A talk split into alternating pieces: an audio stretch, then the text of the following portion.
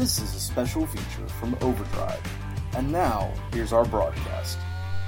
Hi, I'm Todd Dills. There's quite a lot to come out of this past week's Motor Carrier Safety Advisory Committee meeting in Alexandria, Virginia, just outside of D.C., and not the least of it all was a recognition of a dynamic that OOIDA's Todd Spencer pointed out in two committee members during discussion of the Fair Labor Standards Act and overtime pay requirements. As you all know, those requirements of employers don't apply to interstate company drivers, nor do minimum wage protections. Amalgamated Transit Union President Bruce Hamilton had the prior day offered fair labor reform to remove the exemption from overtime and also establish a minimum, quote, safe rate for drivers. Spencer didn't have a lot to say about the idea on day one, but during day two, as some committee members questioned it, he defended it. He described the, quote, original thinking behind the overtime exemption. The Departments of Labor and Transportation, quote, didn't want workers with incentives to work more overtime hours, he said. Today, however, technologies are all about maximizing productivity. The 40 hour work week went away for drivers a long time ago, and the technologies that many larger carriers, he said, are not bashful about using as productivity enhancers also encourage others to waste drivers' time.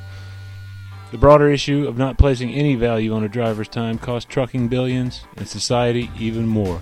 Finally, he noted, it all costs the loss of safe and experienced drivers that no longer want any part of a lifestyle that is based on income that has been stagnant for years and years. And, Spencer said, yes, we'll have to go through Congress, and yes, it won't be an easy sell, but it's the right thing to do for the future of the driver workforce and for the future of highway safety. That argument, enhancing safety among drivers, will be as much about doing anything to increase the baseline income of drivers as anything else training, technology, and etc. That argument, uh, though owner operators might not benefit from such directly, Spencer seemed to recognize another owner operator's argument that you may remember related to FLSA, uh, Fair Labor Reform, comes from Washington state based owner operator Joe Ammons. He's been circulating a petition to reform the FLSA, Fair Labor Standards Act, for company drivers for almost a couple of years now. In any case, the point of view wasn't heard much more throughout the two day full committee meeting, but it did come up finally again when Rich Wilson of T- TCRG Consulting took the mic during the final public comment period Wednesday. Wilson, you'll be familiar with if you're a reader of Overdrive. He's a great resource for compliance matters, and the former owner operator has a real passion for the trucking business, sees things often from a driver's perspective. I'll say that at these meetings, the public seating section of the room is often filled with less uh, cross section of U- U.S. humanity than it is something of a waiting ground for those with direct connections to committee members or a financial stake in the proceedings. Folks from associations, FMCSA support staff, vendors with a business stake in what's being discussed. Though I've seen at least a couple drivers show up from time to time to speak their piece, it's been exceedingly rare, frankly. Rich Wilson is an exception. He's been a champion of the idea of drivers getting there, too. He shows up because he wants the point of view to be known in addition to that of his compliance consultant side. Talking to drivers, he'll occasionally paint the picture of the however million CDL holders there are actually showing up in Moss to deliver a message there. It's not exactly feasible to get to the DC meetings for most for obvious reasons, but this time around I managed to get Wilson's own comment on audio and thought I'd end this podcast out with it as it moves through thoughts similar to Spencer's and even more directly. If you've got a thought on it all, call 530 40 Voice. Leave your name and location and tell us. That's 530 408 6423 to speak your piece. And know, I'll be writing more about what went on at the meeting through the weeks coming up, but for now, here's that commentary from Wilson. Enjoy it.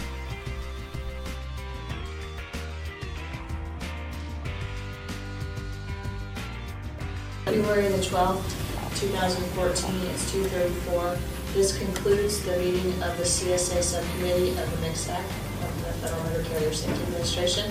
We will now go to the public comment period. Uh, We have one person who is registered to make a public comment, Rich Wilson. Rich, would you please come to the microphone and state your name, spell your last name, and state your affiliation? Thank you. Take them all. My name is Rich Wilson, W-A-L-S-O-N. CEO and President, TCRG Consulting. Um, In my business, I do a lot with uh, some bus companies, mid-sized, much smaller than yours. um, with uh, medium-sized trucking companies and bringing into compliance. And one of the things I'm finding out in studying my own studies with accident crash causation with my clients is everything you all described plus the availability of inexperienced drivers. We are filling seats with drivers right now that are not qualified and not trained, properly to operate in weather conditions, as we all know right now, and finding themselves getting into deep problems. When carriers are calling me up because of the fault, no fault, we're not going to go into that, we all know how that's working. But the problem of it is, they're getting crash numbers against them when they're sitting in traffic and cars start smashing into them in the bad weather, and they're getting two or three accidents off the same accident because different reports by different officers. And the cars are getting towed. I had one client the other day, a guy ran into his trailer tire, cracked his bumper, the police arrested him for DUI, towed his car, and we got a recordable accident. I mean, it wasn't even a smudge on the truck tire. So guess what? You work with Nestle Ralston Purina? I used to work with Mark Ford Pet Poultry. We sold a lot of meat to you people. We had a lot of trucks in Allentown hit deers over the years. Um, but we've got shippers, and I'm sure I know the quality of your people. You check your carriers. And I've got guys with 10 or 15 trucks that are really basically competing in a market they have no control of that's costing them business and costing the drivers jobs. And our drivers are not going in, are not staying in the, our qualified expert drivers that we can trust on these roads are leaving.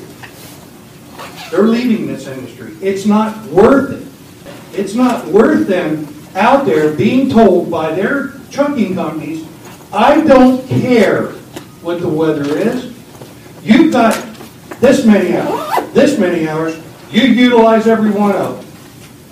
Do we reward a driver for pulling into the rest area and admitting he's fatigued? No, we label him on a DAC report as uncooperative and not a team player. That 30 year experienced driver want to stay in this industry? He goes to another job and some miscellaneous DAC report says whatever it wants to say, and it's a subscribed service, so the subscriber can say anything, and you got one driver going up against a multi 19,000 truck fleet and say, No, I didn't do that. And they're becoming unhireable. I know guys right now that can't get a job because they told the company they were going to work for or they were working for, I'm not driving the truck because CSA makes me accountable. And they were fired. We're holding drivers and companies accountable. Who else are we holding accountable? The officers writing it? Follow DataQ? No action taken. Evidence. I mean, I got a bus company that just they gave them a ticket in New Jersey because the Scotchlite on a 2012 international bus didn't have the NHTSA safety numbers on the tape. The whole bus is Scotchlighted. But it didn't meet their standards because there wasn't Ford numbers. International probably buys that tape by 10,000 yards. It might be a number in the beginning on one and one number on the other. That is the kind of stuff that, now, violation of not having, understand. The violation of having, or getting a violation because it's on there, but there just isn't a manufacturer stamp. I understand. It's bus. I understand what we're going through with the bus problems. And we're doing a lot to improve it, and I'm 100% behind it. I think there's some people out there that are a little bit overzealous. And a standard needs to be set. And I, have heard uh, so much good in the last few days of this committee and the other one. Positive things. You're looking in a positive direction. Input from drivers is starting to reach this level. 700,000 plus registered DMT companies means there's a heck of a lot of drivers and more drivers than there are people in these committees that you all represent in our industry. We need to get more input from some of our drivers. Thank you. Thank you, Rich. Is there anyone else in the public section who would like to make a statement this time? The comment period will be closed.